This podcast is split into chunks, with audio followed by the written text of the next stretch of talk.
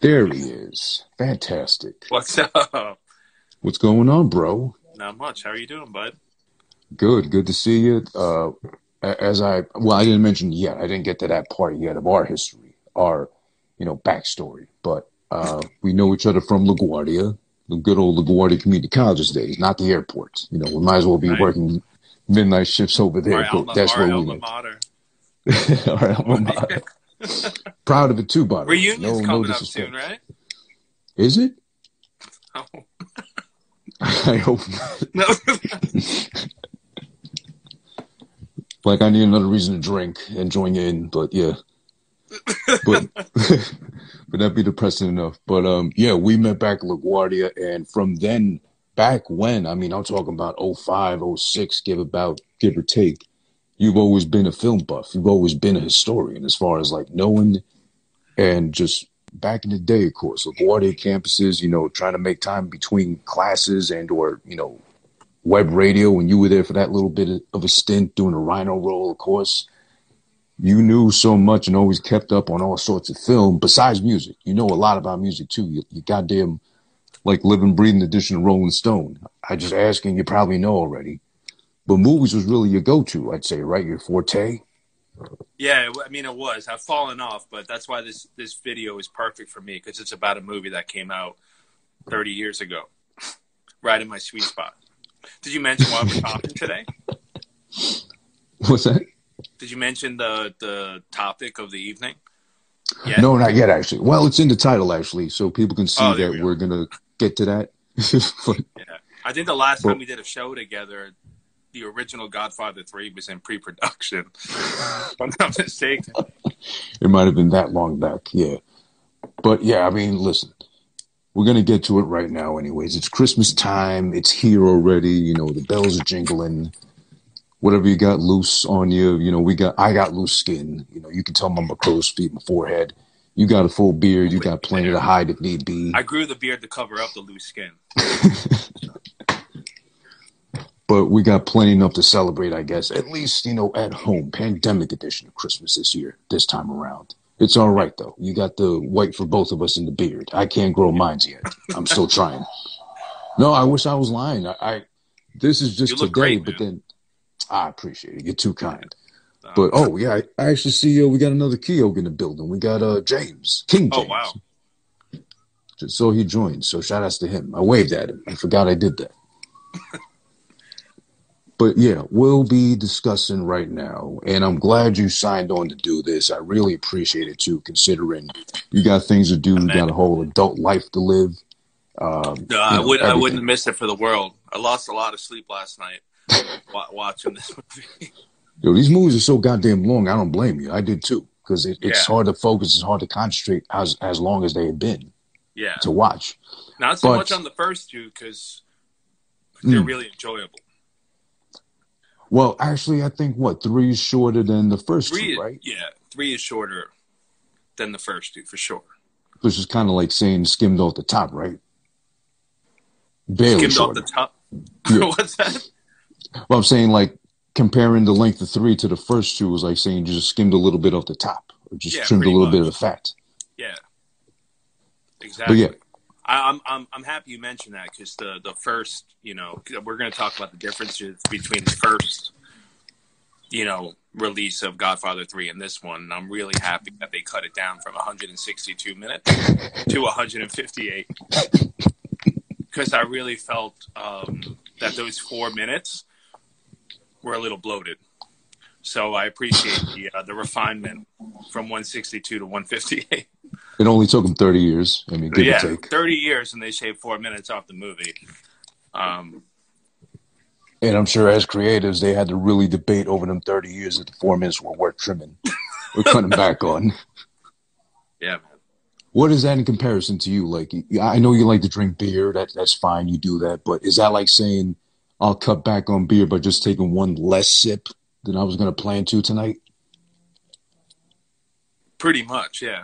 A little less frothy beard. Not that big a deal, but, again, you got a healthy beard. You can get away with that. Do you like foamy beer, or do you like it like... Foamy? Yeah. No, I like a little head on the top, Okay. Head is good. Right off the top, yeah. Always good. Enjoyable. But without further ado, of course, let's formally introduce what we're talking about here. It's a franchise I guess we hold dear, close to heart for both of us. I've always gone back to it. I don't know how you do it, but when it's on TV randomly, like it used to be on, well, when it used to be Spike TV, I think now it's Paramount, whatever. When I used to be on, even though it used to be like the 6 hour, 7 hour version of one or two, I'd stick around and watch. Especially if I knew key scenes were coming up, I'd commit to it. I'm talking about Godfather 1 and 2, of course. More specifically, yeah. I'd go for 2.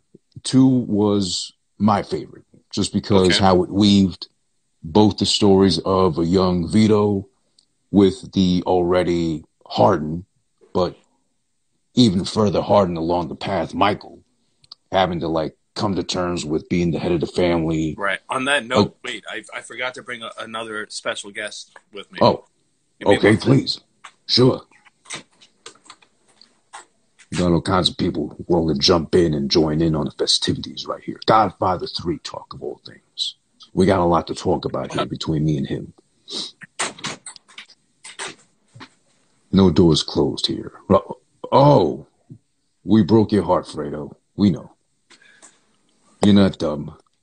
Speaking of Godfather Part 2.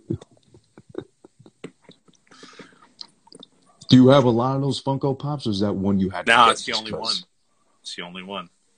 That's worth it, though. That's worth it, though. Yeah. But isn't that easy to kind of mix up with Vito, with Don Corleone, just at a quick glance? Yeah, I guess if you replace the head with like a black suit and like the rose or whatever he's wearing, it would look the same. Yeah, but that's the, I think that's the suit he had on when he gave him the kiss, right? To like certify he was going to kill him off. This is all he wears in Vegas when he's hanging out with Mo Green. He never changes. So yeah. Oh, poor Fredo. Yeah, poor Fredo. Yeah, more on that soon. Yeah. Fredo got a deal. He did. I mean, there is that question, I guess you could ask, like, philosophically, like, do you even consider doing that to blood family ever? Does that ever cross your mind? I'm sure in dreams, fantasies, we thought of it. I mean, you got plenty of brothers, too. I'm sure you wanted to kill them over, like, your action figures or something growing up. But would that ever, do you think, would that ever cross your mind ever into any sort of consideration, taking drastic action? No, I don't think so. There's no way, right? No, I don't think so. I don't think I could do it. And then again, is there that big a scenario possible of betrayal, which would even fathom the thought of you leading down that road to think that? Not me personally, because I'm not in the mafia, but I it's been a while since I saw the second one, but I think Michael had his reasons. Yeah, that was pretty deep, though. I mean, to go the way Fredo did, of all things, against the family, blatantly like he did. But then again, you kind of had to take into consideration how dumb he was. Not like willingly dumb, but I guess just like dumb compared to everybody else. Yeah. He was the dud of all the brothers. It was rough. He watched his dad get shot up as he was buying groceries. And that's tough. And he froze up, right? Like right, he wasn't able to do it. He tries to shoot, and he like falls out of his hand or something like that. He couldn't recover, so he goes to Vegas, and he.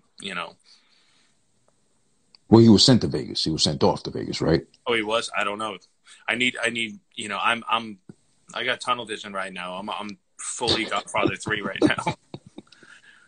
But I went at it so hard in the last 24 hours that I can't even remember the first two. It's a standalone film for me now. It does give you that feeling, just because, I mean, we'll go in depth, of course. We'll have to, because I still feel, and I'll still die on this hill, at least myself speaking, that it sucks.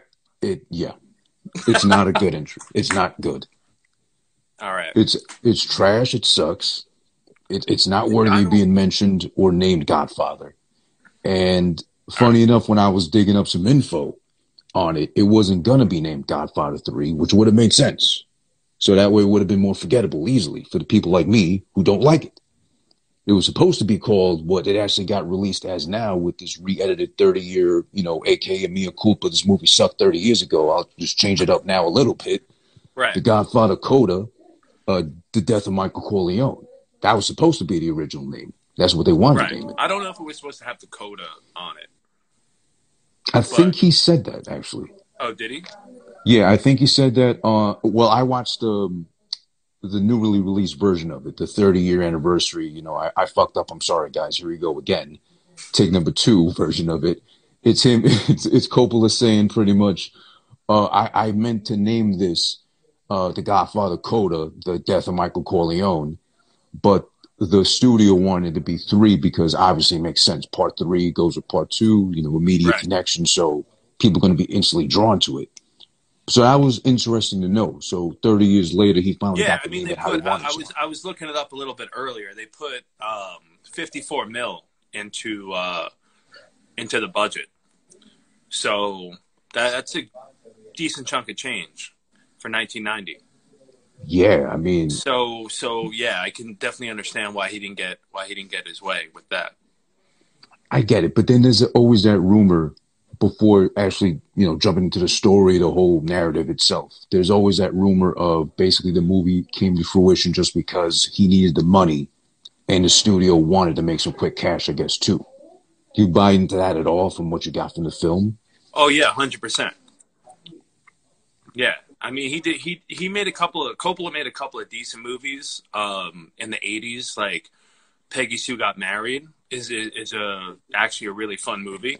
Mm-hmm. Has a young Nick Cage. And the movie he made right before was Tucker: A Man and His Dream with Jeff Bridges. Okay.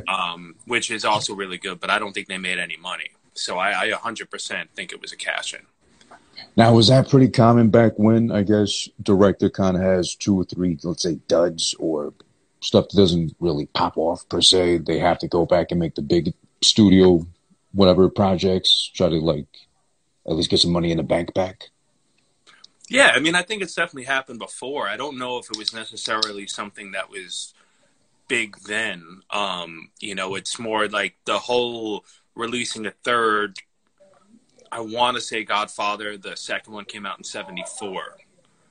Yeah. I could be wrong.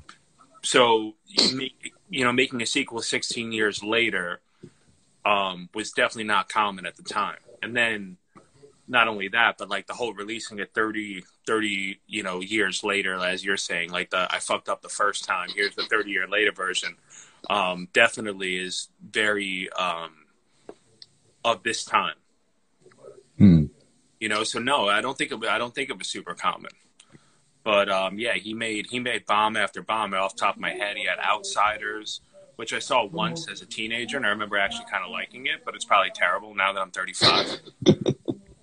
A lot of things change between being a teenager and when you're 35.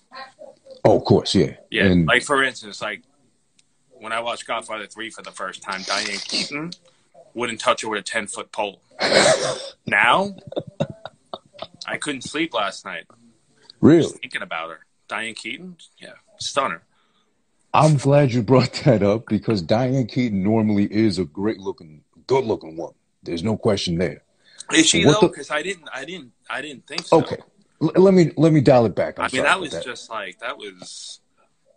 I mean, she didn't look bad to me, at least in 2, when she got slapped up because she aborted the kid. Or was that 1? No, I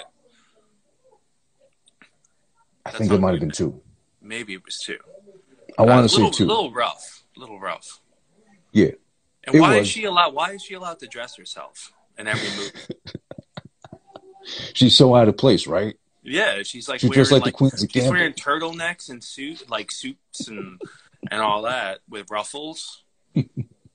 So. Yeah, and I was saying, I was glad you brought her up now. I wanted to get into that further along the line. But as far as her... Specifically, what the fuck happened to her hair with that big a budget, considering? Because she looked just like... I know you'll get this reference. She just looked like Phil Spector in court, that infamous mugshot. Yeah. That hair was wild. That hair was guilty of all kinds of crimes. It was, but that's what I'm saying. Like, Diane Keaton, you would think that she was like, she dresses herself. She does her own hair. Like, I don't know why. I mean, like, she's a great actress. Don't get me wrong, but she's not exactly like, you know, box office dynamite. So every movie she's in, she's wearing like a suit with a turtleneck and like ruffled shirt. Yeah, she reminded me of, I don't know if you watched it recently. She reminded me of like the Queen's Gambit when she started dressing up at the winning tournaments. Oh yeah. Did you get to watch that at all? I did. Yeah, it's great. Oh my god, so good. So good. But yeah, I mean that actress is way hotter than Diane Keaton. No question. But we're getting off topic. It is. We are, and I apologize. But you know what? No, that's all right. I forgive you. I do want to make it fun before we go into the film, which I'm sure people have seen if they've been loyal to the trilogy. You know, how do you not go for it? Having seen 1 and 2, it's kind of like, it makes sense. It's sequential. Numbers are good. Numbers are good in math, except for tax season. But I want to go into a little bit of trivia, or at least a little fun facts, considering the movie is 30 years old. I'm sure we'll get like ABC, NBC, Good Morning Special, reunion cast, or whoever's left alive and all that too. Just hopefully not Andy Garcia, because he does nothing good in interviews or on camera. I'm sorry. I'm not a fan of his. I'm not immune to the charms of Andy Garcia since 1990. But yeah, he's definitely he's lame when it comes to interviews. He takes himself way too seriously. Yeah, way too much. Yeah. But there's a fact like one. Yeah, actually, you're right. I did see Lawrence Fishburne a couple of times, and he's like a dead fish, pretty much. No matter what they do, it could be a straight to DVD movie. They're talking about it like it's Gone with the Wind. Yeah, but all right. So first one would be, all right, we went through the title, we did that, but let's see. Oh, here's a fun one that's been alive since the release of 3 and hasn't died down since. Robert Duvall in 1 and 2 as the illegitimate brother. The non, I guess, pure blood non-Italian. Brother. Non-Italian. He's not a wartime concierge. Yeah, exactly. So he's the one that's not Italian out of all of them. Obviously, too, by the way, looks. And the name, too, of course. Yeah. But he didn't come back for 3 specifically, quote, the producers were being too cheap. Yeah, they wouldn't pay him. Do you buy into that at all? Or? Yeah, probably. Based on what the budget was already. You know. And I think, they'd have to spend a good portion of it trying to get Pacino back. Well, Pacino doesn't seem to be difficult. I think he'd really take on anything as long as he likes it. He seems that way. And I've heard him say that, too. He's more about passion for the project than he is about the cash. Yeah. I mean, definitely some of his decisions have suggested that. Yeah, so, I mean, I don't blame him for not coming back. But then maybe he got a glance at the script or something, screenplay, and said, nope. You think there's a chance of that? Maybe.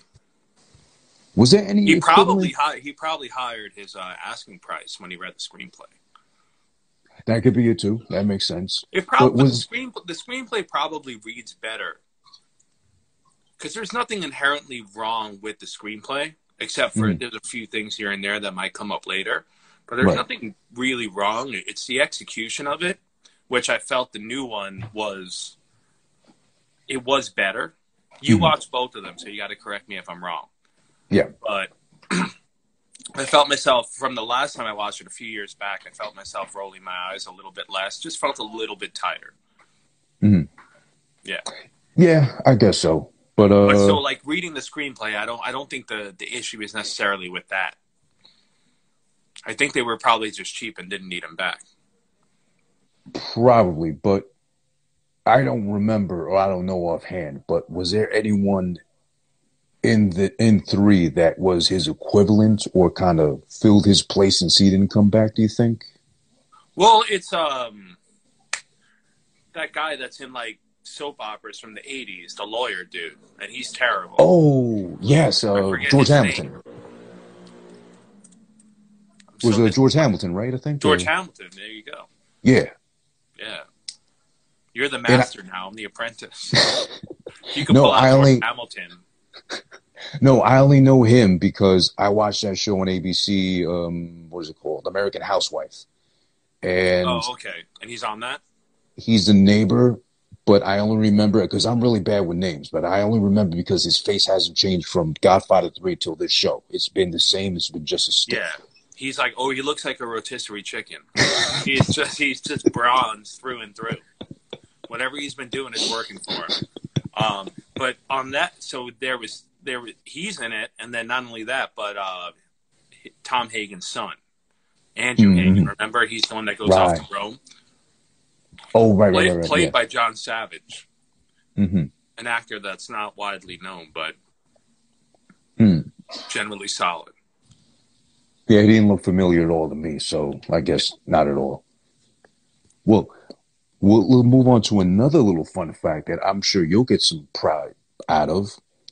Winona Ryder, of all people, was actually supposed to be, and just came short of being Mary Corleone in the film, which would have been a really pleasant surprise, because I think we agree, in the film at least, Sophia Coppola was not bad looking at all, up until she opened her mouth and started saying her lines.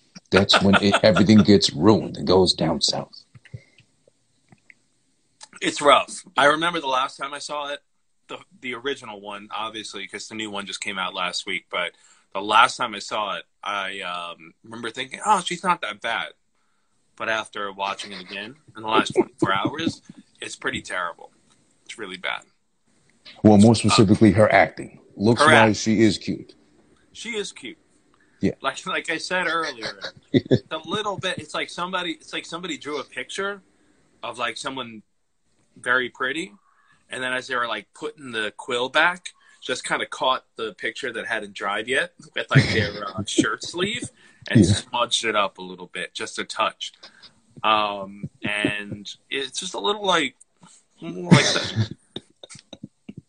But yeah, cute as a button. Cute.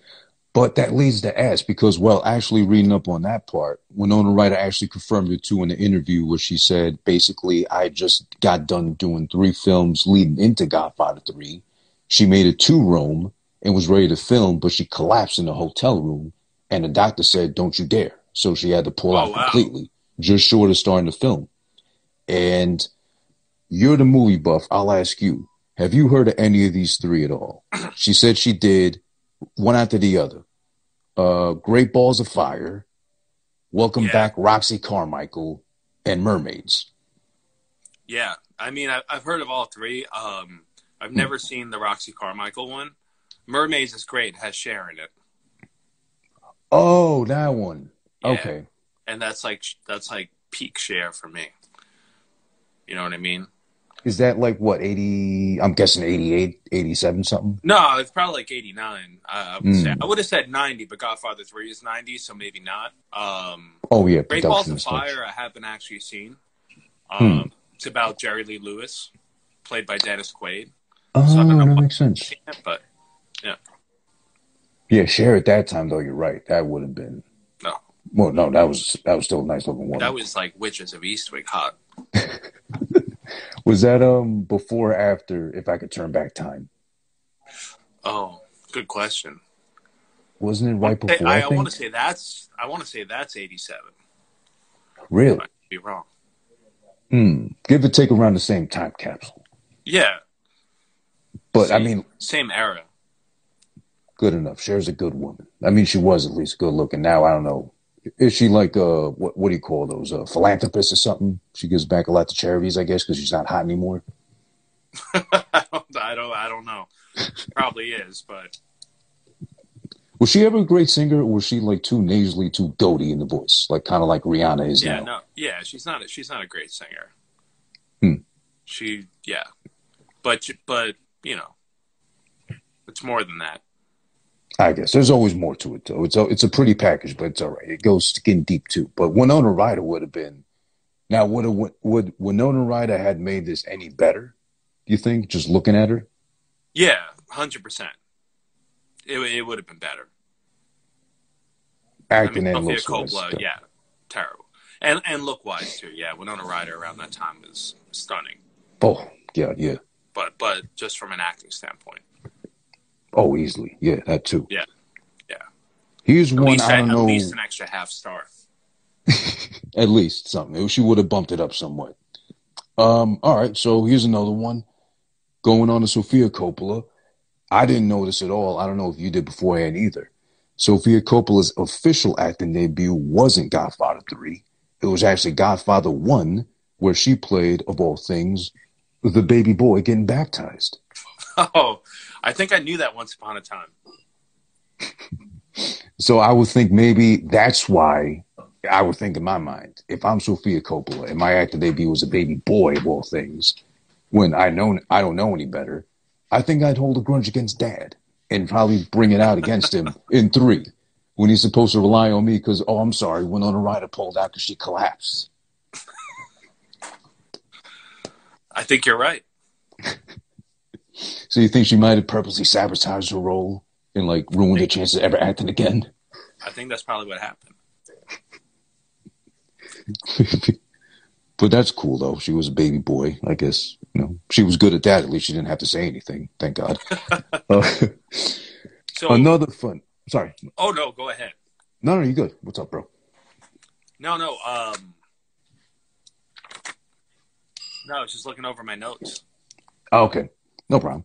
Well, because you watched the first one and then the second one. We were talking a little bit earlier about the opening scene. Mm-hmm. And the differences, because I haven't seen the original third one in a while. And what they are. Right. I mean, I know the opening scene is different. And it's much improved. And explains a lot. Why it wasn't the first scene to begin with is kind of strange. Because they've got the Archbishop at the party. Yeah. So switching it to the conversation between Michael and the Archbishop and, like, the whole purchase of a mobiliari or whatever it is makes so much sense. A mobiliari. Yeah, it makes so much more sense as the first scene. Yeah, it does. It helped a lot. Looking back, it's like, I don't remember ever thinking this, but, like, I'm surprised watching the third one all these years, I wasn't like, why is there, like, a weird Archbishop at the party? Like, receiving a check. You know. Anyone who watches the new one before the original is going to be like, well, I don't understand. Why didn't that scene come first to begin with? Yeah, and that's a good point, too, because considering the gap of 30 years between one version and the other, you're going to probably think the longer title one, the one that just got released now, Coda, would be the first one to go to. But then you just happen to stumble upon the other one, too, Part 3, shorter. Maybe that's the re-edited, redux, whatever version or something like that. And yeah, it will throw you off thinking, am I watching the same thing or did I miss something along the way or what happened pretty much? It is a little like it throws you off. I would think it does. Yeah. Watching that order. Yeah. I think they put the party at the beginning because that's what happened in the first two. Yeah. So I guess they're trying to emulate it. Keep that kind of. They did too much of trying to emulate 1 and 2, though. They were lazy. Right. Overall, and just that little switch. Yeah, it does make a difference, though. It does. Well, talking about switch up. I mean, listen. If you're trying to play a girl, if you're trying to play a boy as a girl, but you got no choice because you're a baby. How do you feel about a 8-9-year-old boy dominating the box office like he did back in 1990?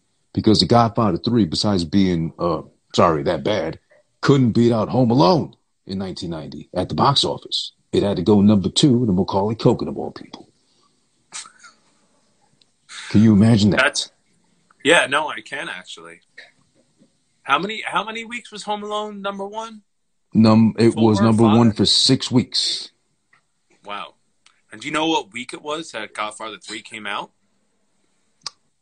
The week it came out, it was probably one of the later ones. Not sure, actually. But as far as I know, considering 30 years coming up, it should have been like the week of Christmas back in 1990, right? Yeah, but they probably released it a little bit earlier. Oh, you mean Home Alone? Duh, sorry. Home Alone. I'm sorry. Yeah. Yeah, I'm sorry. I misunderstood it. So it'd be what I think late October probably. Wait, November 10th. November 10th. I'm sorry, early November. That's what I meant. Close. Yeah, and then Godfather came out on Christmas. Christmas, right? Probably, yeah. Probably like the sixth week, and Home Alone still beat it out. That had to be a tough. That's already a big problem. So does that mean Home Alone was that good? Because I can't remember. I was 5. But does that mean Home Alone was that good? Yeah, the first Home Alone was amazing. The second one I have strong opinions about. I mean, it was good, but I mean, like, was it good to stay number 1 6 weeks straight, or were there no movies that kind of contend with it? I don't know. I don't have that data in front of me, but it's that good. It's different. It was good. I remember being fun. Yeah. I mean, I was like Joe Pesci in any kind of turmoil or agony, honestly. Or just getting agitated, period. That helped a lot. Right. But do you think at any point when he saw that Macaulay Culkin, he saw that he beat The Godfather 3. Well, okay, number 3, he beat that one out. It's kind of cheat code. But do you think when he saw that at like, what, 10 years old or something, he probably did like a Vito Corleone or something himself in the trailer? To like his mom? I don't think so. Like, hey, mom, I made him an offer they can't refuse. Yeah, I don't think so. I would hope so, but... Well, last thing before we go into Godfather 3 itself, the film, whichever one you want to discuss. I saw both. You saw the first one. I don't blame you for skipping the second one, and I'll tell you why as soon as we get into it. The newly released version. Which, I mean. The Coda? Coda, yeah. No, that's the one I watched. Oh, that is the one you watched. That's the one I watched, yeah. I'm going on memory for the third one. Oh, okay, gotcha. Okay. Yeah. Well, yeah, we're going to have conflicting points, I guess, then about Coda. But yeah. We'll get to that a little bit. I'll kick that off right after this point, yeah. Okay, sure, no problem. Yeah. But last point here is, of all things, there's been rumblings of a Godfather 4 for the longest time, despite the infamy of not being so good. The Godfather 3 has. Andy Garcia, of all people, says if he got the blessing from Coppola himself, he wants to go do Godfather 4 himself. Head it up, executive produce, direct, all that shit.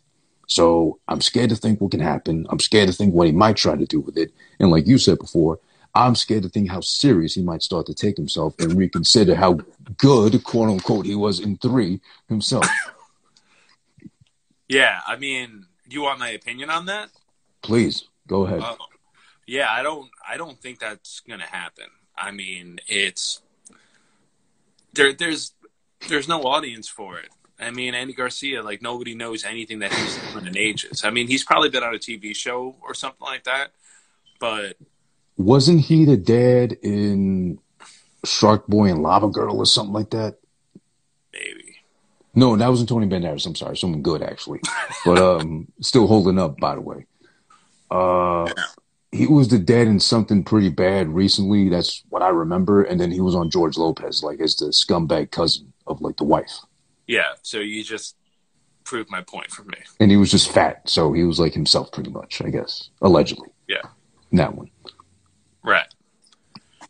Yeah, I don't think that's ever going to happen. So as far as... Rights. So as far as... talking about doing a fourth one and doing all these projects in the last 30 years that haven't happened, and they're never going to happen. Well, one point he brought up that I could see it as feasible. One is I don't see happening is him bringing Robert De Niro back some way, somehow, unless they try to retell Vito's story again, unnecessarily per se. That's the negative. But the positive, I think, that could have worked if they were ever to do 4 is he would have tried to get Leonardo DiCaprio on board. But this is years ago he's talking about, so I think... Yeah, I remember hearing that 20 years ago. Yeah. I think that could have... Like a young Sonny, I think they wanted him to do, DiCaprio.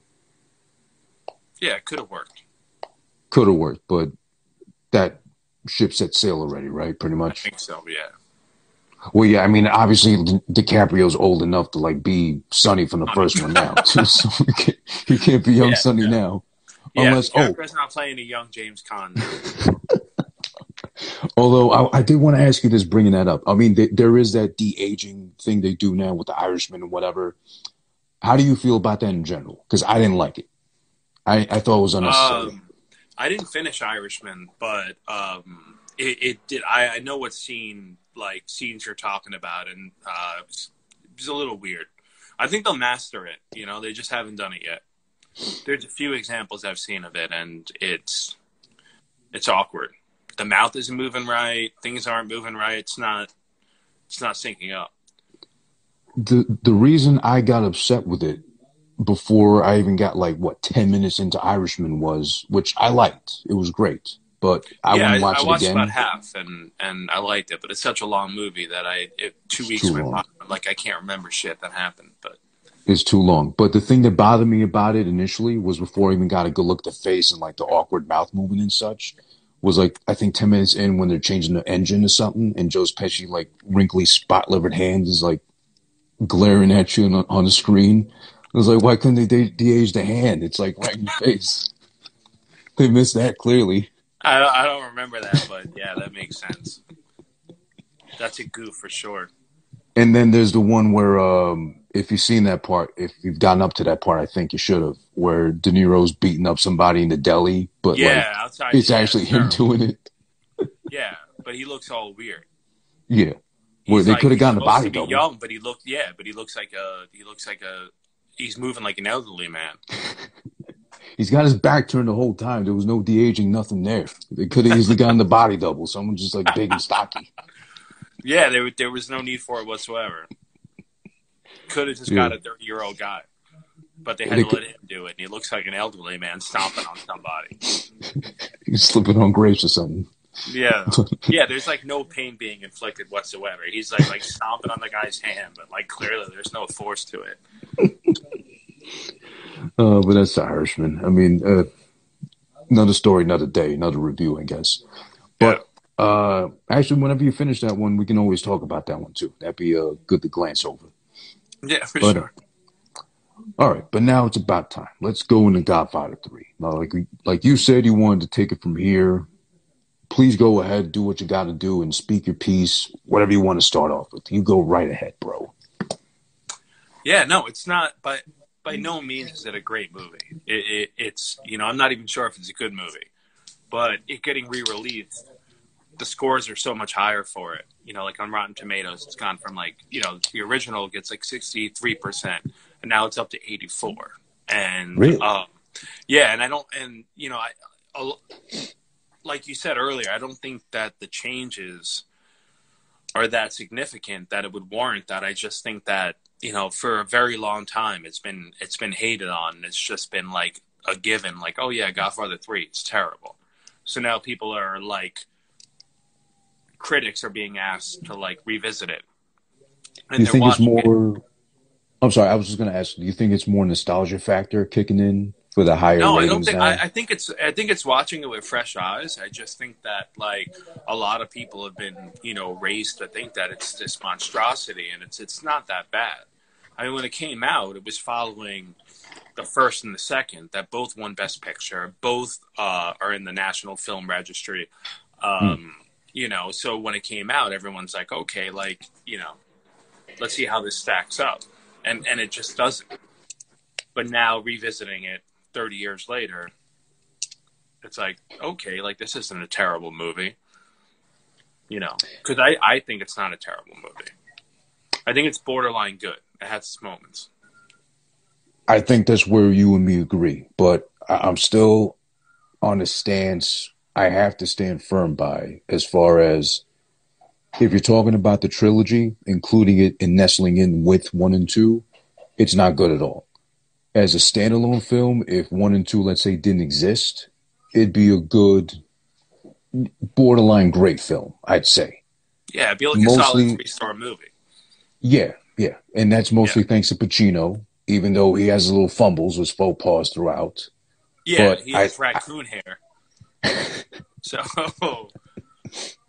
you know, the first and the second, he has like his hair kind of parts here and it like goes over. And then in this one, it's just straight up and it looks like a raccoon. And also it didn't really help the cast he had either. Like there was no other strong counterpart. No, it was tough. He was the anchor. There wasn't. Yeah. 100%. Diane Keaton brought her best, but she's barely in it. Well, thank God she was barely in it because of the hair. It was really bad. Like, I don't know how we could even keep a straight face half the time with her hair looking all, I don't know. Where did that come from? Was that a wig? I would hope that was a wig. No, I don't think so. I think Diane Keaton goes on natural. But as far as the movie, yeah, overall, I do want to, I don't want to readily trash it, but I have no choice to. Again, if we're going to compare it to 1 and 2, which, you know, I can't help it because, again, I love 2 because it weaved the story of Vito, the coming up and fortification of Michael. Fredo, of course, that's a whole intricate story itself. You know, just, I loved how it just switches up everything and kind of blends, meshes everything together up until that point into one story. Even though it's like, it might have been the first of its kind to do it. I don't know. You probably know better. But at least telling those multiple narratives into making one solid story, having it all make sense, better yet said. Yeah, like a prequel and a sequel at the same time. Mm-hmm. Not sure if that has happened before. I've had a few too many IPAs, so I don't know. I don't know if I could speak to that level of film history.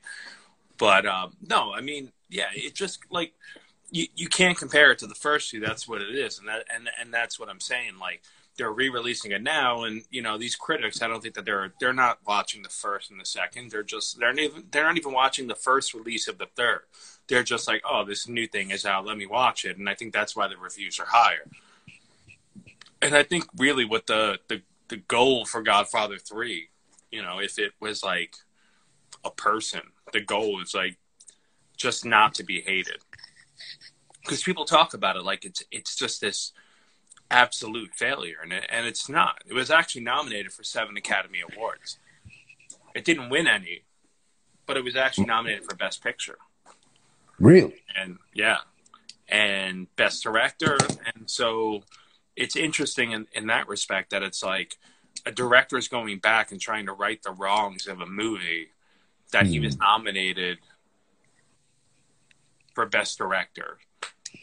So it's weird. It's crazy. And it made money. I'm sure it did, even if it wasn't. It cost $54, made $136.8 worldwide. Oh, wow. So it made it all back and then some. Yeah, and then some. Well, but I didn't know that at all, that it was nominated. So, yeah, that would make it. That was my big thing, too, before I even watched the Coda version. To re-release it and to purposely put it out there, as I read in different articles, too. Pacino praised this version because it, I think, quote unquote, he said it made more sense. It kind of flowed more steadily. Diane Keaton praised it too. I forget what else I read too, but basically Coppola had said himself, when I remember reading it, is that this is the version I wanted to put out, or this is kind of like, which is bullshit. No one told him to sequence it differently. Like maybe he got shut down on the name, but no one told him to sequence it any way other than the way he did. So, Monday morning quarterbacking. That's what they call that, right? Yeah. But, yeah, getting to that, though. I mean, comparing the two, I know you said you're going mostly off memory of the first version, the original, compared to Coda, which you saw now. I can tell you at least, yes, you're right about the intro. It is different, and it makes more sense as far as introducing the conversation Michael has with, I'm bad with terminology as far as church goes, the father, the priest, or... The Archbishop?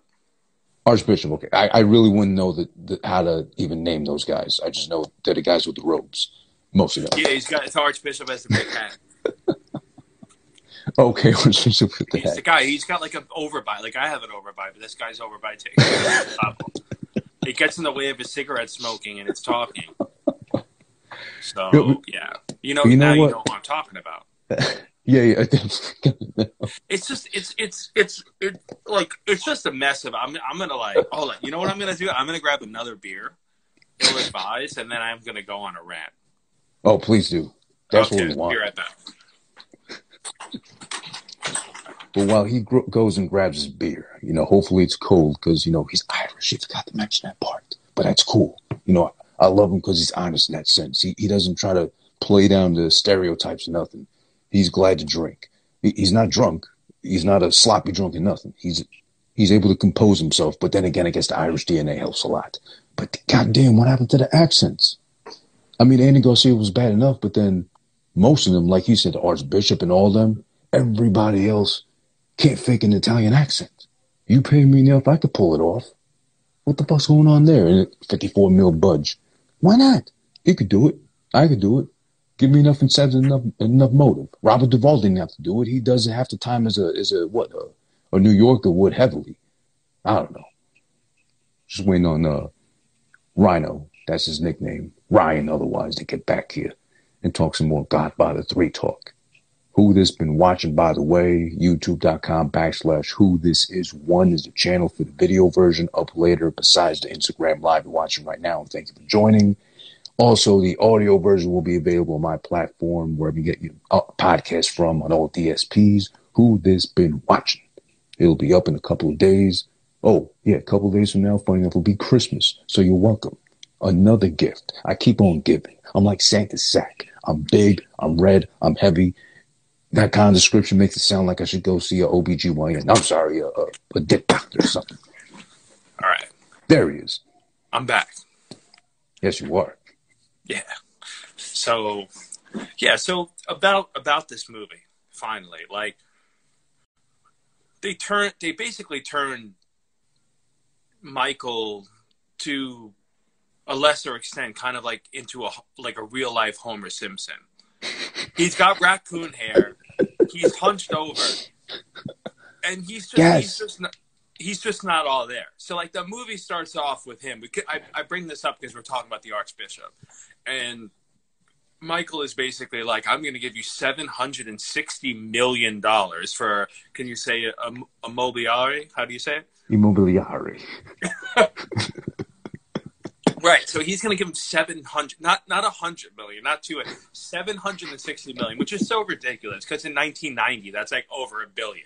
Like what? Like nothing cost that much at the time. But again, that's like very like 1990. That's very like, you know, Francis Ford Coppola, like the original screenplay, like Mario Puzo was probably like 200 million. He's like, scratch that out. It's not dramatic. It's 760, you know?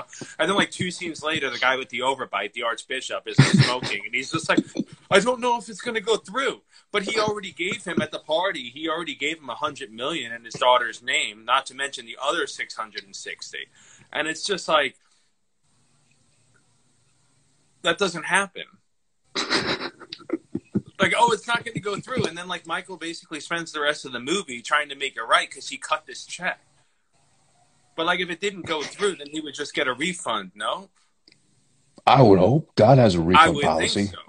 Right. And that's what I'm saying. So, on that note, you have an empire, right? Where 760 mil is just a small portion of it because he's not forking over everything he owns. He actually sells we'll get onto the helicopter scene, but the whole scene with the helicopter with Joey Zaza, he shows up and he's like, I sold the casinos and I'm going to give you guys all a check. And he like hands out a check and like Don Altobello is like $50 million, you know, whatever. And that's just to one guy. So this is like $1 billion thing happening. I mean, it's just the, you know, the Corleone family is a $1 billion industry, multi-billion-dollar industry. All right. Yeah. And this is where the whole. Go ahead. No, I'm saying I was saying yeah to what you were saying. Right. I mean, they're worth billions, and so all that said, Michael doesn't have anybody around him in that family and that corporation or anything that's even remotely hungry to be his number two. You know how we know that? Do you know how we know that? No, how? Well, because Andy Garcia shows up to the party in a leather suit jacket, the illegitimate son of hot-headed dead brother. And he even says later on, I had to sneak in. So he wasn't even invited to the party. He rolls in and forces himself in through the side door with his leather suit jacket and goes into the office with Joey Zaza with a drink that Talia Shire has to take away from him. Right? And he goes in there. And Michael doesn't even know who he is. He basically, Joey Zaza is like, I have a problem. You know, this guy that works for me. And within 10 minutes, Andy Garcia is his number two. Or Instantly. Magically. So, like, this billion-dollar corporation that's making the front pages of the New York Times and all that, it's got nobody that's interested in you know, they haven't been grooming anybody. It's just been Al Pacino with his raccoon hair and his back, just going around and being like, oh, I made $60 million today. You know? And it's just like, it's ridiculous. And... Oh, we're speaking of Zaza. It was Zaza, right? That was his name. I lost sleep over this. I could tell. Joey Zaza, played by Joe Montana. Me thinking out loud here, don't you think that could have been played a lot better by someone who's became my favorite over the years, Chazz Palminteri? Oh, yeah. But I don't think Chazz Palminteri had a name for himself at the time. Not yet, right? Because Bronx Tale was an actor. So. Yeah, I think Bronx Tale's 93. Mm. Yeah. But it could have been played better by anybody. Yeah, just about. And he, you know, so Andy Garcia works for him for some weird reason. I don't know if he had like a legit job interview where he showed up with his resume and like Joey Zaza interviewed him and was like, you know what, you're a good fit, or if he just hired him so he can just like sling insults at him and call him like bastardo and stuff like that. But he shows up and he's basically like, I have a problem. I just want to find out if it's my problem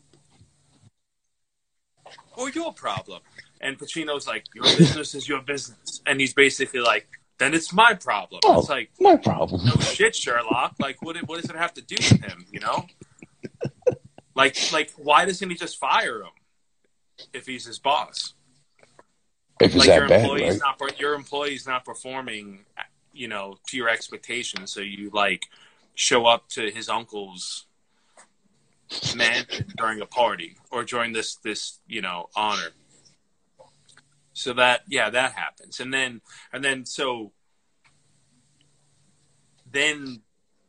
Andy Garcia bites Joey Zaza. I mean, he has a name, but he's Andy Garcia for all intents and purposes. So Andy Garcia then bites his ear off.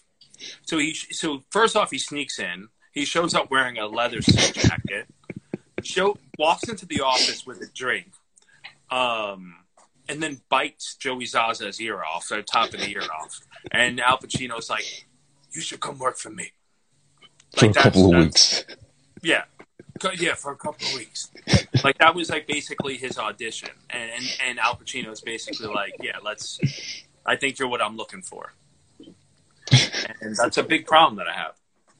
Yeah, you could definitely tell by that leather suit jacket, like you said, he was trouble already. Like, he just rolled out of bed and threw on whatever he had on. Right. And isn't that the same kind of jacket he wore in Carlito's Way and like what's the other one he did with Michelle Pfeiffer at the diner? Where he's a convict, he's like a short order cook at the diner. Frankie and Johnny. Yeah, something like that. But that's Al Pacino. Well, I mean, Garcia's wearing the leather jacket. Well, I mean, if anything, you probably try to emulate that kind of energy or vibe to kind of get it down pat. I think so. I think he spent. Well, I think they're both after Godfather 3, though. Probably. I mean, the thing that bothered me most about Andy Garcia, first off, is that I don't directly hate Andy Garcia, but it's hard not to when he did such a bad job with the accent, with the presence, with the energy. He just came off like a brat who was anything but Italian, because I don't know what accent he's putting on. Is it like he forgot he's supposed to be Italian, so he did his best Cuban accent? Oh, shit, half the time I'm supposed to be Italian, so I'm going to, like, scream random words in the middle of my sentences like he did throughout most of the film. Yeah, he does it the first time that he's in the office with Michael, and that's the whole point. He's like, what am I going to do with this guy? And then he bites the hand. And, yeah, I just, you know, I lost a lot of sleep last night, and that's really what it comes down to. And so one of my you know, I have a lot of favorite moments, but one of my favorite ones is, you know, Bridget Fonda, the one who plays the reporter, who, much like Sophia Coppola, not sure if she's attractive or not. Yeah, yeah. Just like kind of like, depends on the angle, you know? Like 1 second, like, oh yeah, like next second, like, whoa, you know? But she's like, oh, do you know who that guy is? And he's like, oh yeah, that's Joey Zsa's bulldog. And she's like, oh, you know him? And he's like, yeah, his name's Anton Squigolaro. They call him the Ant. He dips his bullets in cyanide. That's how you know it's from 1990. Like, is Steven Seagal about to pull up? He dips his bullets in cyanide. Like what? Like, that's is that supposed to be intimidating? Like, if I have a bodyguard, like, I don't want him to feel he needs to dip his bullets in like a chemical compound. Like the bullet's not enough. Like, are you that onshore of your shot that you're gonna do that? Is he chemically preserving the bullet somehow? Or he's just afraid that he's going to miss and hit someone in the shin, and therefore he needs them to lose, you know, have their oxygen and heart compromised. Drop their CO2 levels, if anything, once it hits. Exactly. Yeah, but, well, I guess we got plenty of Andy Garcia coming up, too, because I made a lot of key points about his overall performance, which is, you know... it hurts me to say performance. It's like he kind of half-assed this the whole time and just like, you know what? Wait, was The Untouchables before Godfather 3? Yeah, and from my memory, Untouchables is way better. It is so much better. Yeah. He's just as bad in that one too, because he's also trying to play Italian, but he's so not. Okay. Yeah, that's the one with Elliot Ness. That's the one with De Niro's Capone, right? Yeah. Kevin Costner. Yeah. Who else? Sean Connery. Sean Connery, right? Rest in peace, yeah. Yeah. Yeah, real good flick. But, yeah, he was another showcase him being bad for some reason. I guess he just got off on his good looks. You know, that always helps, right? You would know way better than me. You got by. His hairy chest helps. That's another point of his too. That I can't speak from experience because genetically I failed as far as the beard goes. That's obvious. You can see that. You know, I got some Asian apparently in me, according to my mother. I learned that, like, you know, in my mid-30s of all times. So now I'm just as disturbed about that. But it explains a lot more. You only found that out? I only just found that out some years ago. So now I'm like, I don't even know what life is anymore at this point. That's an oddball. I think her grandfather or something like that. No, her grandmother was Japanese or something like that. So okay, that's all alleged. I can't, you know, dispel the rumors. But of all things, the hairy ass chest on this man, and I'll admit he's a man because Cuban genetics give him to being hairy, and I guess maybe that's the only. He is Cuban. Andy Garcia is Cuban. Yeah, yeah. So I guess the only real Italian thing he pulled off was that goddamn chest, because it's like lying on a bear or something. Because as soon as they show him in bed with Bridget Fonda, it's like, whoa. With Bridget Fonda, yeah, yeah. And she's like, oh, tell me you love me. Meanwhile, there hasn't been any. There's no reason to think that it's not like a day or two later, or even that same night that they met at the party. Because nothing transpires in between. So it makes no sense.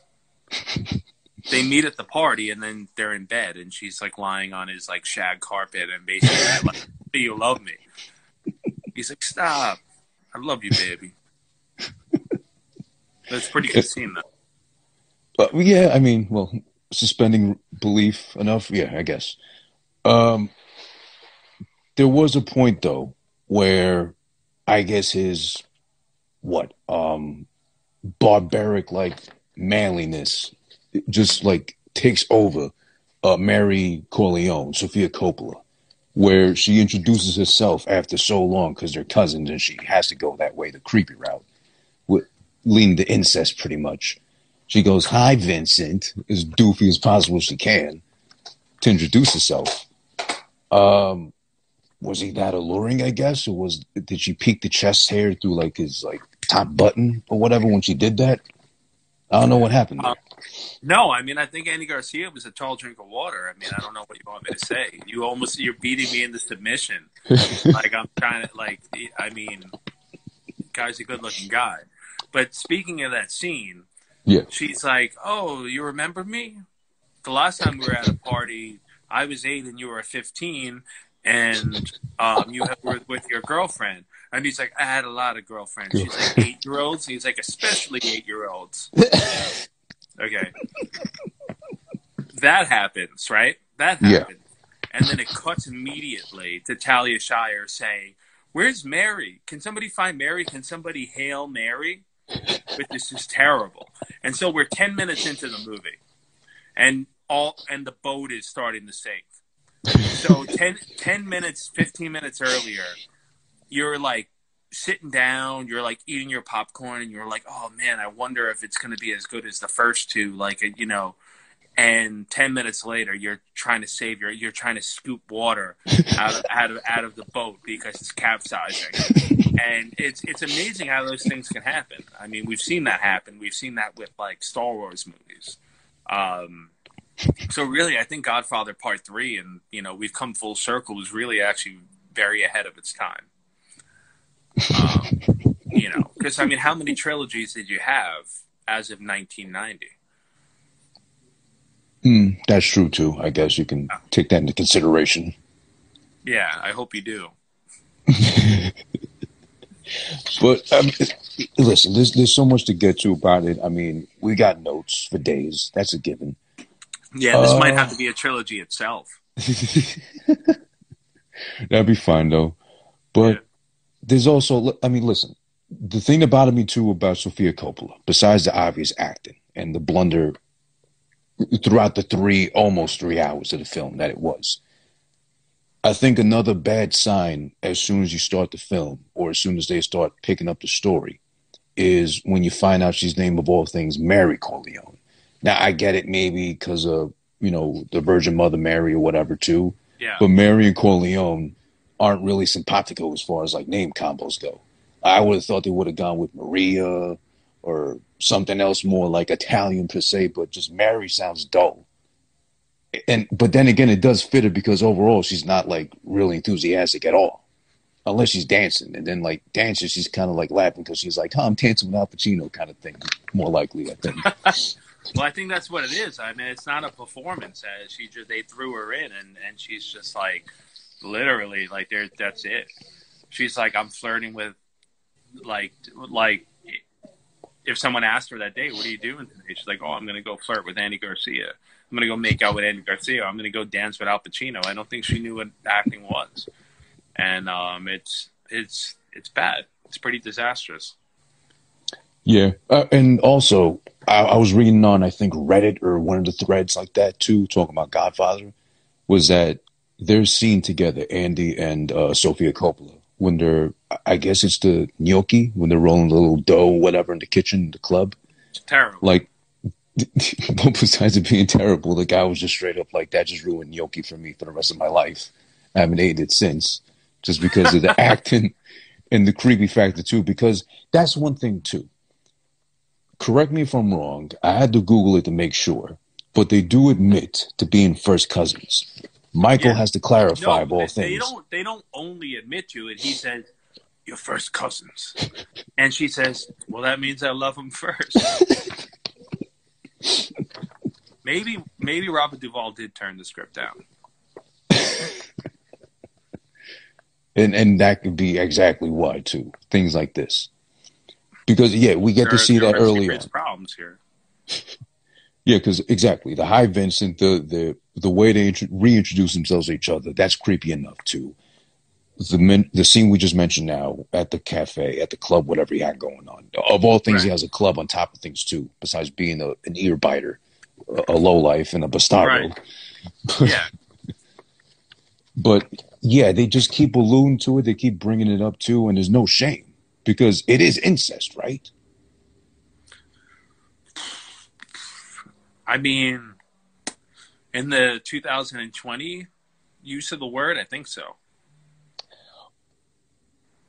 Only for modern times or even back when it's not like, okay, I always heard about, certain friends I had growing up. Well, no, was like, oh. Right. Isn't that what Jerry Lee Lewis did? Full circle. Probably. Great Balls of Fire.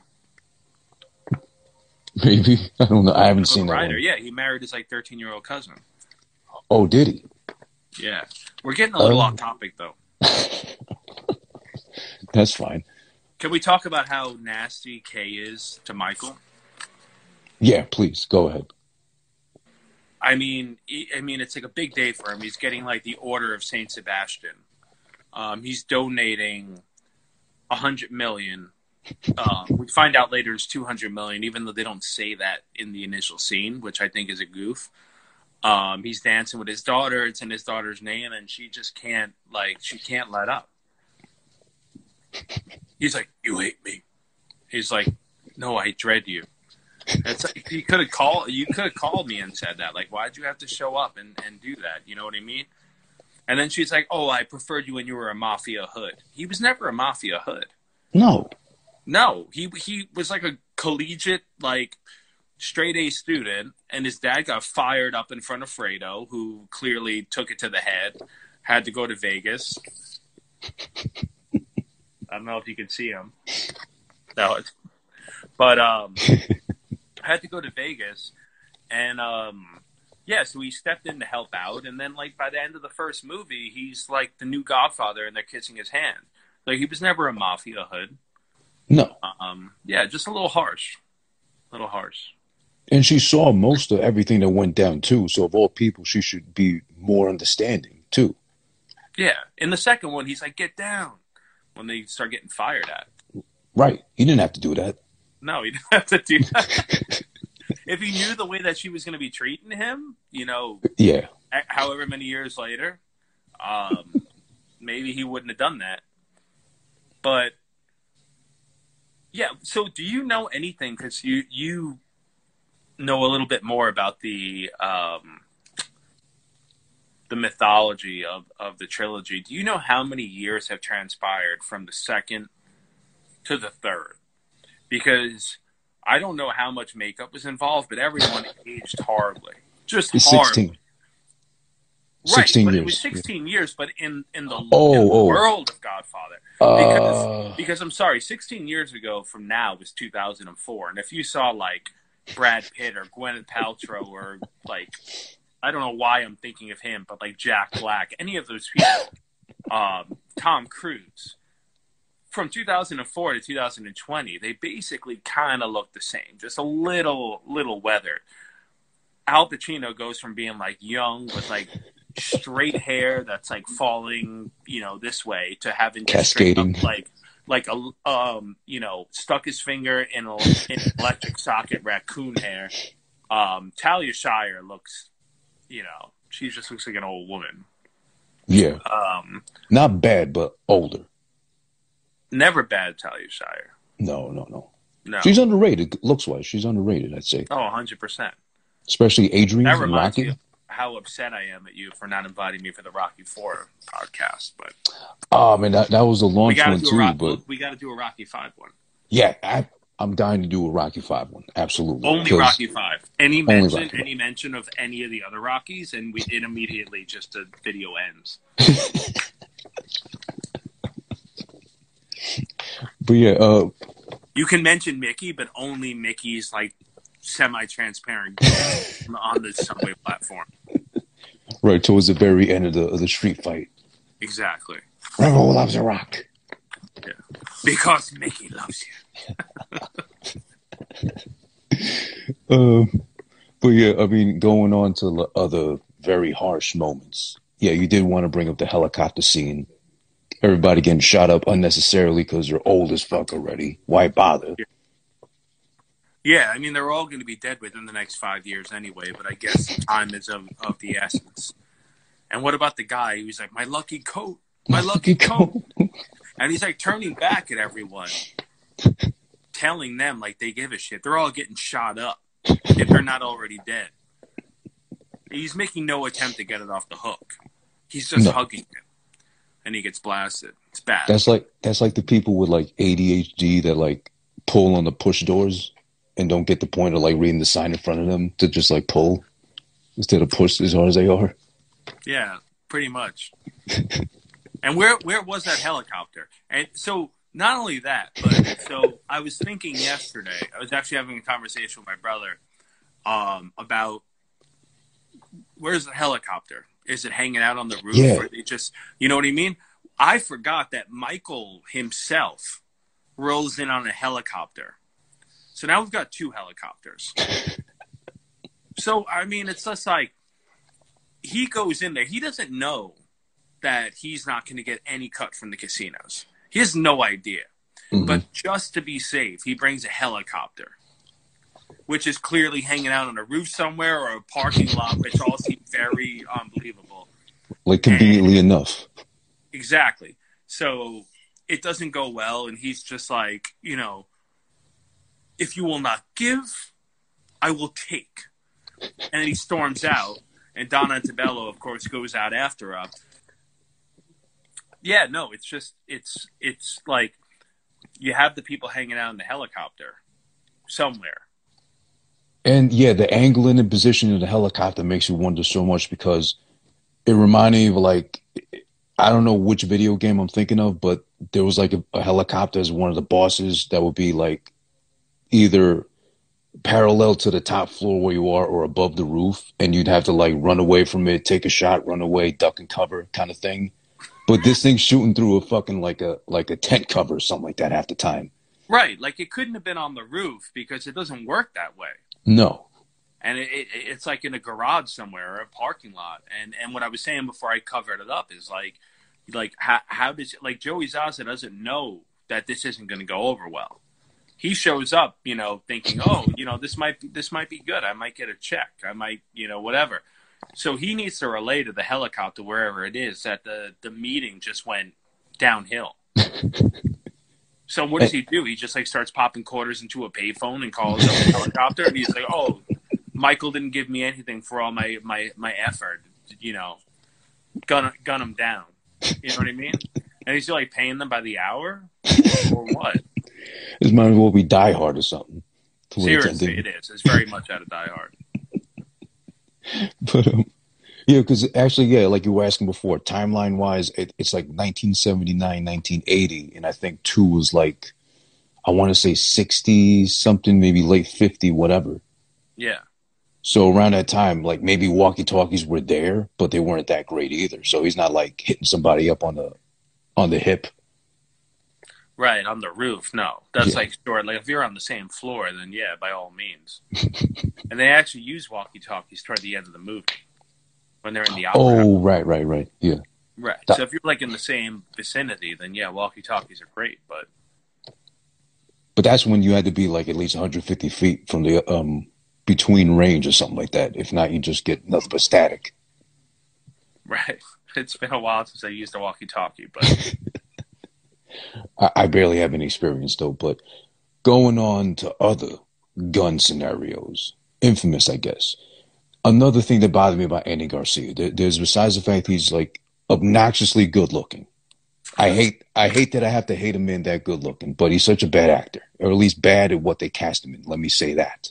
I'm sure maybe at some point he was good at acting, like maybe he pretended to be sober because I think he was like a sloppy drunk at one time or something like that.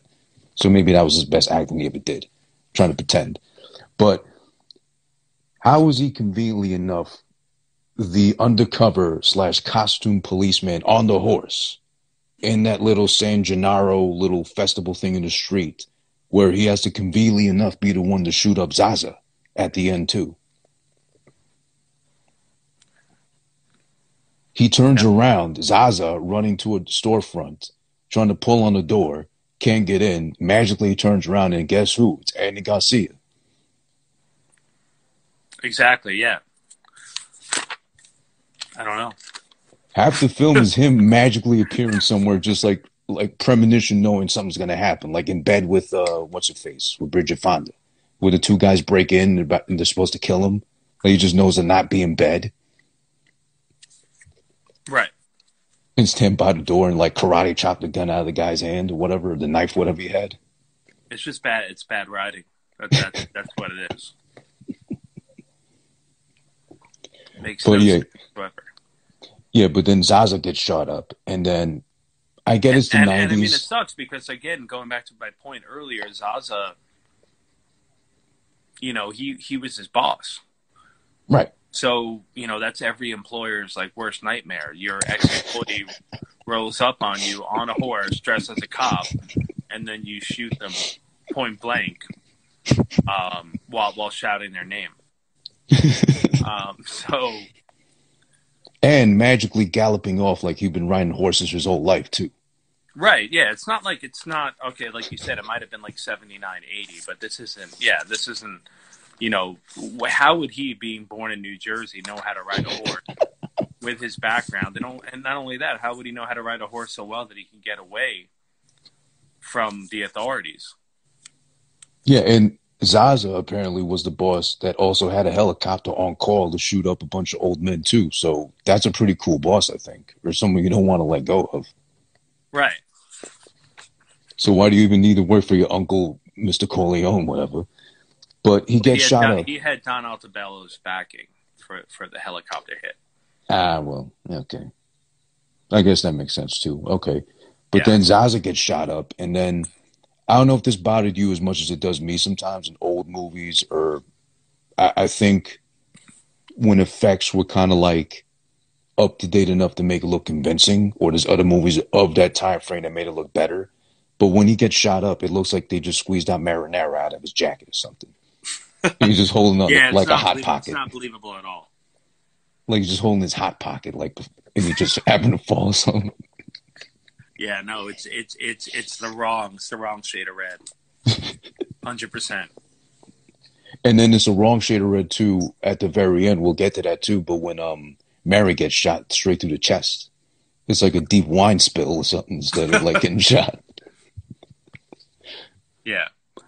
But we also got to get to the infamous line from the movie, the one I guess part that people like enough. I liked it, but not the line itself. The pull me right back in line that Pacino has. Yeah, just when I think I'm out, they pull me back in. Where I like the lead into the line, actually, where it's Vincent, his name is Andy in the movie. And I just like the way he says one time, will you shut up? That part's great. Yeah. Because most of the movie is that, just Andy talking out of line or just talking all this shit. That's what I'm saying. That goes back to it. It's like you have enough money. Your company has enough money that you can cut a check for $760 million, and this is your knight in shining armor. Yeah. He just talks out of line the whole movie. Then not only that, when he's laid up, when he has his diabetic stroke, right after that line that you mentioned. Then, while he's in the hospital and he's completely comatose, they go and they kill Joey Zaza. And then he gets pissed off about that. So he's just mad the whole time. Yeah. And he's nailing his daughter. On top of his cousin, too, / his cousin. His daughter, yeah, who happens to be... It's a mess. Yeah. It's a hot mess. And don't you think that something would have been more convincing, or just about any kind of medical condition would have been more convincing than a diabetic stroke? No offense to diabetics, but, No. I don't think they mentioned that he has diabetes before that, which is, again, very, 90s movie, just kind of anything goes. Mm-hmm. You know, kind of like the cyanide bullets. It's just like he starts freaking out and he can't breathe. He's like, oh, he needs his diabetic med. They didn't mention that earlier in the movie. But, I mean, I would have just picked, again, that's a good point you make about the 90s, kind of like free-for-all with the rules and such. Nothing applies pretty much. But I would have thought of something more convincing, at least. Like, what happens if just having a regular stroke? Or like Bell's palsy or something like that. But diabetic feels like a little too specific. Yeah, it's very specific. And then you just see him half the time, like, munching down on snacks or, like... Yeah, and then, like, when he's like, there hanging out with the guy who's going to be the future Pope. Another point, let's talk about the Pope after this, but he's like, oh, can you get me orange juice or something like that? And then the Pope, who's not the Pope yet, but he's just, like, talks at the other guy, and 2 seconds later, he has this tray with, like this immaculate picture of, like, orange juice and candy, wrapped candy. But that said, too, you know, one thing that I didn't even have in my notes because it kind of snuck up on me, they go through 2 popes in the movie. Oh, you're right. They go through 2 popes. And it's like, that doesn't happen, for lack of a better word. You know, I'm not an expert, but generally these, you know, they have pretty long tenures. Right. It's a whole process, too, to even transition from one to the other, right? Like, yeah, normally. Not in this movie. Within 158 minutes, we've got it. So. And, I mean, just that whole thing threw me off, too, because there's, like, so many minor specific details that just make no sense. I'm going through my notes right now. It's just...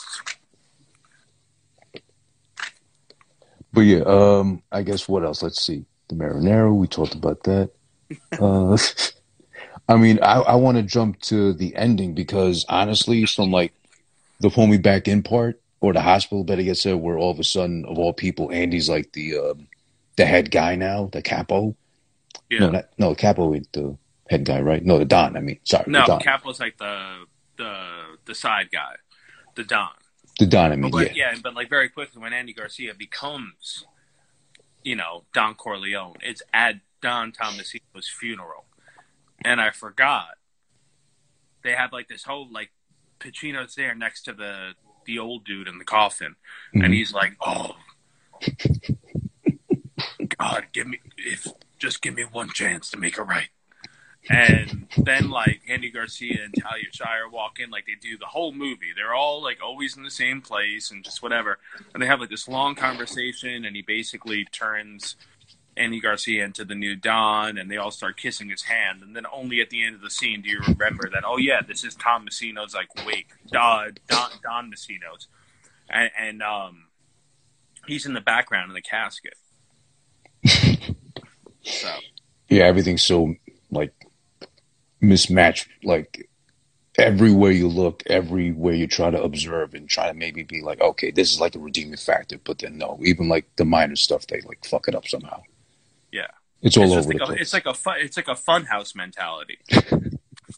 It's just like there's every place that they go to, there's like 500 rooms, completely decorated with like furniture, and it's just like anything could happen anywhere. No one to butt in and be like, hey, like Don Tomasino is in a coffin right there. Show a little respect. And like, if you want to like take care of your business, go out to the front of like the parlor and talk there. No, they just, anything just goes.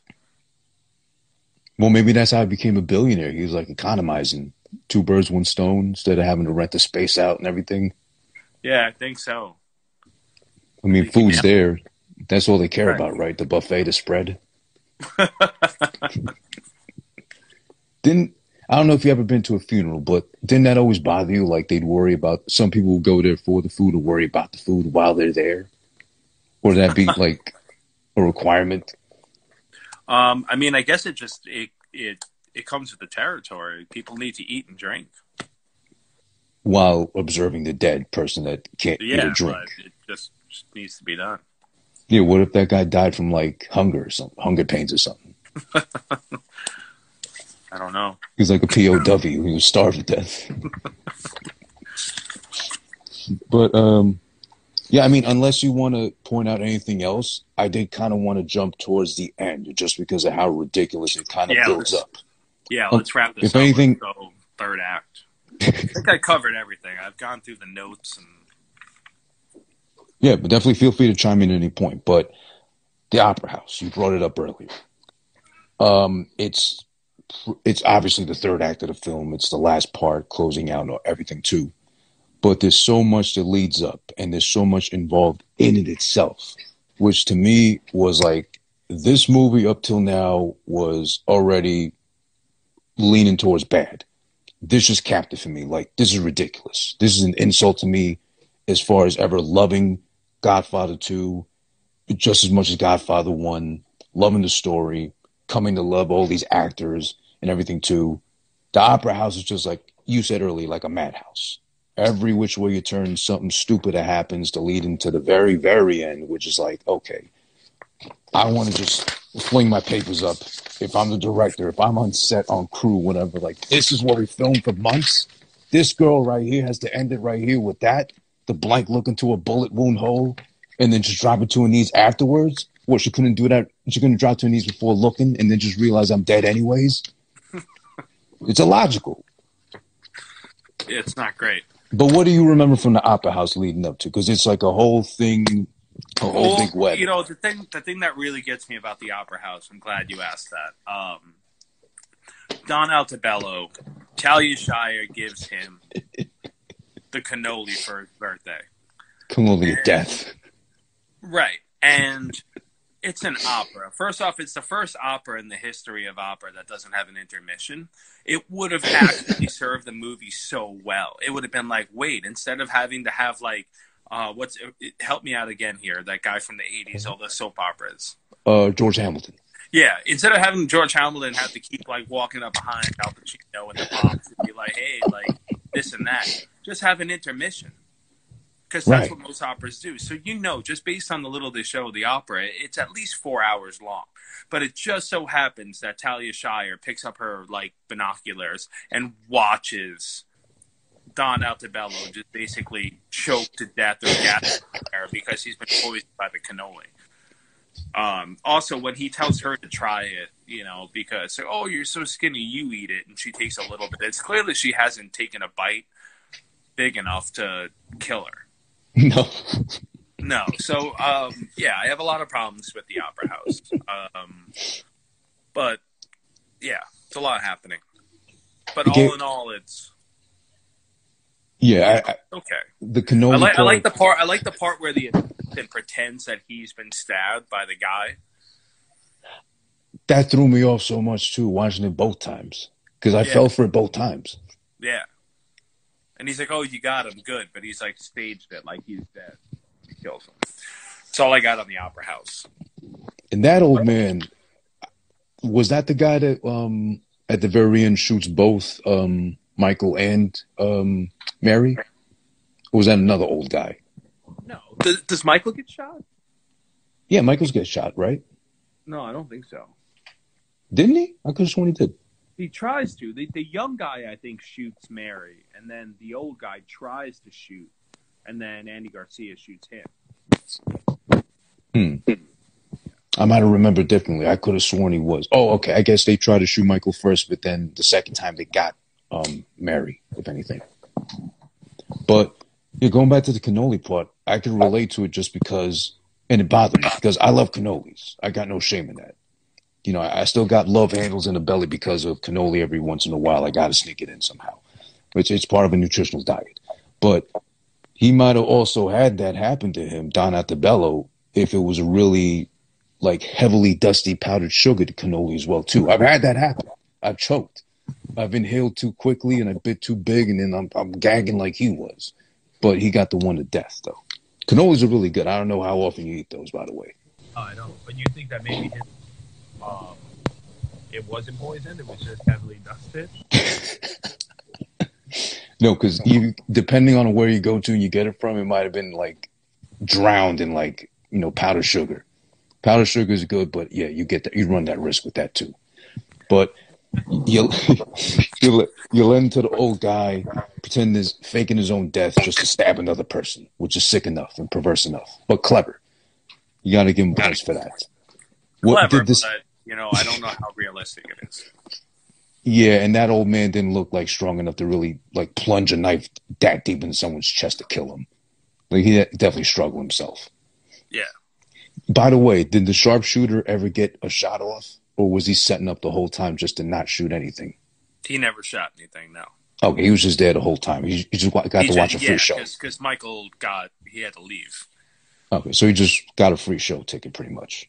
Pretty much, yeah. He got to enjoy it. Because he doesn't get killed to the end. Right, to the very end. To the outside. And, well, I guess the finale of it all. They finally make it outside the opera house. They're all celebrating the son. He did a good job, quote unquote, as acting in an opera. You know, then, of course, we get the scene where we're concerned about, like, the safety of Michael and, unbeknownst to us, Mary. Because they try to shoot at him, bang, bang, they miss, apparently. I could have sworn he got shot for some reason. But then they end up getting, boom, they get married. Right. Dead in the center of a sternum. Now listen, they messed up again like they did with Zaza earlier with the marinara spilled on his chest. Instead, she spilled the best, probably most expensive glass of wine on her pretty white dress. It's all purple and reddish, hewish and whatever. But... why in God's name, even if this really happened in real life, would this make any sense if you get shot? You get like your guts blown out. You look at the person that's looking at you. You look down at the wound. You look back up, dad, and then drop to your knees and then die. Is that the sequence? I guess so. It's 1990. I'm telling you. They don't make them like that anymore. Yeah, but I guess the one of the few saving points of the film would be when he holds her in his arms. She's dead already, obviously, and he's like yelling out to the universe of how much in pain he is. Right, but and it's silent. And it's silent, and then they cut into the last like yell, pretty much. Right. That was a nice touch to it. That was clever to do. Yeah.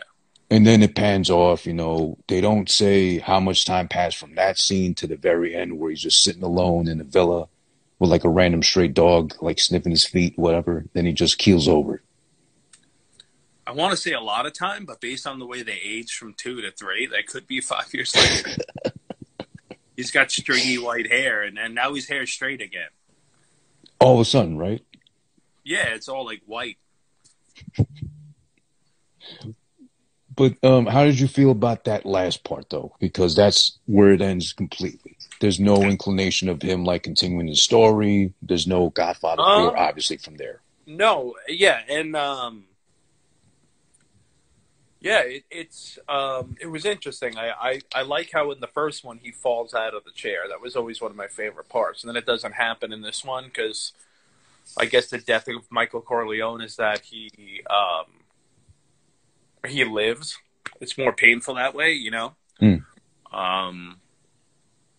Yeah. But I think it's done. I think Godfather's done. Nothing's done. So which version did you like more? The old one where you see him dying, or I guess now where he has to live? I think overall I like the new one better, although I would have liked him to fall out of the chair again. Yeah. It was a good fall, actually. I don't know if he did it himself. Really yeah. I don't know if he did it himself or like he had a stunt guy. I think he did it by himself. Yeah, but yeah, overall that's Godfather 3, you know, Coda, whichever one you go to, the OG version from 90 or the mea culpa, I'm sorry, forgive me mama, you're dead already, but here it goes anyway, 30 years later, if you can see it from heaven. Coda, the death of Michael Corleone. I didn't mind it so much, but goddamn, it really didn't do a thing to salvage the movie from being, in my opinion, not so good. So my final verdict for it, if you ask me, obviously you're watching at this point, listening to, I appreciate you, whoever you are. This didn't do anything to salvage it, so I'll still say it's very bad, Godfather speaking wise.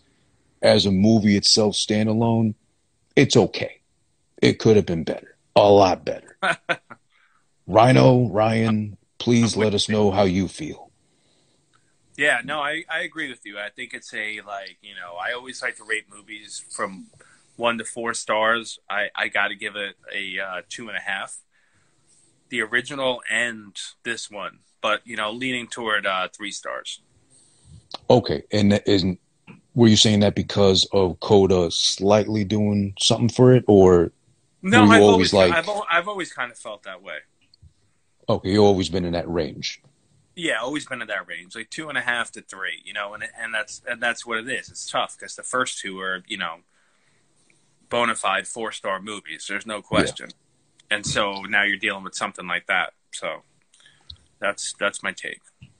Well, I mean, we did make the focus about 3 this whole time.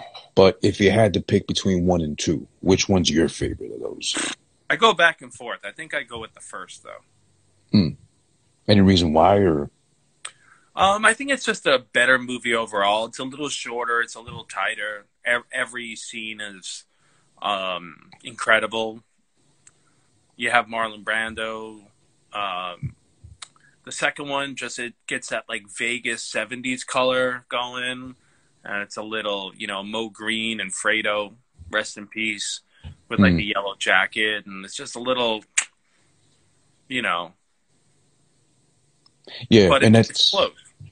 And that's the thing that 3 really missed a lot. Like 1 and 2 had that kind of every scene flows into one another, makes sense, builds into something at the end, and it's not trying hard to be anything. 3 is trying hard to relive the magical 1 and 2, and the scenes suffer because besides the cast being weak outside of Pacino, the scenes don't gel together too well. The writing's questionable. No, stuff. It's just exhausting. It's not a fun movie to watch. Like you feel the 3 hours with this one compared to 1 and 2. You don't. Yeah, right. Like the best you're gonna come away with for the third one is like, oh well, that was like pretty well shot or pretty well directed or the score was okay. You're not like you don't come away and you're like, oh, I enjoyed that. It's not a fun movie. I mean, the first two, like material-wise, aren't fun. They're they're depressing and they're sad, but they're. It's great entertainment. The third one is just not entertainment. It's very masturbatory. This Francis Ford Coppola is just kind of chafing his carrot. But yeah, listen, Rhino. Ryan, can I call you Rhino anymore? Or is it just Ryan nowadays? No, you can call me Rhino. Gotcha. Rhino, I appreciate you so much for agreeing to do this. You are right. I should have tapped you for Rocky IV, which would have been fun. I know you. It would have absolutely been fun. But even better, we're going to save all that energy for 5, which we're going to do soon enough. Because Guilty Pleasure 1, I'll watch it just because it's so bad to me, I think. But I don't know what makes it good in that case, too. It has to be good in some sense. I don't know. I'll work on it. It's not, but I'll work on it. And also, a favor to ask if I can, since you do the rating system for everything you watch. I'd love it if you're able to come up with your own rating system. Like, let's say a 2 out of 4 Fredos or something like that, since you got the mannequin right there. Or something unique to the Rhino himself. Yeah, I can do that. Awesome. Either Fredo or Tommy Gunn. I could do that. Please do. And we're going to definitely try to make that happen soon enough, considering that this is right up your alley with classic films and such. But I got to thank you again sincerely for the time today. I appreciate everything. Thanks for having me. Yeah, I appreciate you doing the research. I know it was thorough. I know you had fun doing it, recapping. Yeah. And also, please, I know besides IG, maybe you don't have anything out there social media-wise, but if you got anything to promote at all, whatever you got in mind, business, anything at all, too, please feel free to do so now so they know who they're getting at. Absolutely. Well, okay, I guess I'll do it for you since there's Instagram. There's if you want to tap into the mind or get more into film talk with him, you can do RYP Keogh, Keogh at the end. It's an easy enough to misspell name off the sound. My own, yeah. I just don't post a lot. But you're there, and hopefully you'll be there more now since we're gonna try to hold you to this. I'm here for you. I'm gonna repost your stuff. Please do. I really appreciate that, too. Because coming from you, of course, you're the guru. I'm just trying to learn. You're Yoda. I'm Grogu, if anything. Got it. And by the way, real quick before we go, how'd you like the season finale of Mandalorian? Oh, it was amazing. Did you feel any way about that de-aging? Yeah, again, it's just not, it's not perfect. It was okay, but it's that mouth is moving a little weird. Things are a little off. But it wasn't bad. And you know what? I know you told me from a while ago and you offered to watch all the Star Wars. I'm going to have to do it now and take you up on that just because it was, Mandalorian was so good, both seasons. Oh, yeah. Yeah, I'm gonna rewatch it with Sadie very soon so we can like sync it up. Oh, nice. That'd be good. Watch it in real time. Awesome. Let me know how that goes with Sadie. Shout outs to her as well, too. Listen, I told you before, but I'll make it public now so everybody else can know. This guy right here, the Rhino, is so awesome. Such a film buff, such a pop culture buff, such a music buff, everything imaginable. All the cool shit you could think of randomly, whatever he knows already. I'm jealous that he's going to pass all that on to Sadie and that I can't die now so I can come back as his child just so I can inherit all the knowledge he's going to pass on to that lucky seed of his. Sadie, you have no idea how blessed you are. Thank you, man. I appreciate it. And thank you. And I appreciate everybody out there who's been watching right now, more importantly, who this been watching. Today was Godfather 3 Talk with, of course, the one and only Rhino, Ryan, at RYP Keogh on Instagram. Please make sure to check out the podcast itself, visual format, youtube.com/whothisis1. The audio version will be available in a couple of days on all DSPs. That's Spotify, SoundCloud, Apple, Stitcher, whatever you use to get your podcast from an audio format and plug them in your ear holes and listen. You can do that a couple of days from now. Christmas, why not? I'll make it a Christmas drop. With Ryan's permission, I'll do so, unless he wants to hold on to it for a little later after New Year's or something. What do you say, man? No, right away. Right away. Exactly. Yeah. Like I'm holding burning coal in each hand. I don't know what to do with myself. Marinara sauce in the case of Zaza. Let's pay homage to him since he's the fallen hero with the helicopter on speed dial. Really, really? Yeah. On his cell phone that didn't exist yet. The big popping brick phone. Popping quarters into a payphone in the hallway of that place. Meeting didn't go well. Commence with copter. Mow him down. Mow him down. Gotcha. Thank you, bro. I really appreciate the time, though. Yeah, man. Happy holidays. Happy holidays. Merry Christmas. Happy New Year, if you're allowed to say that anymore. Merry Christmas, too, by the way. It's not a sin. No. All right, bud. All right, man. Love you, bro. Take care. Love you, too, man. I'll see you soon. All right.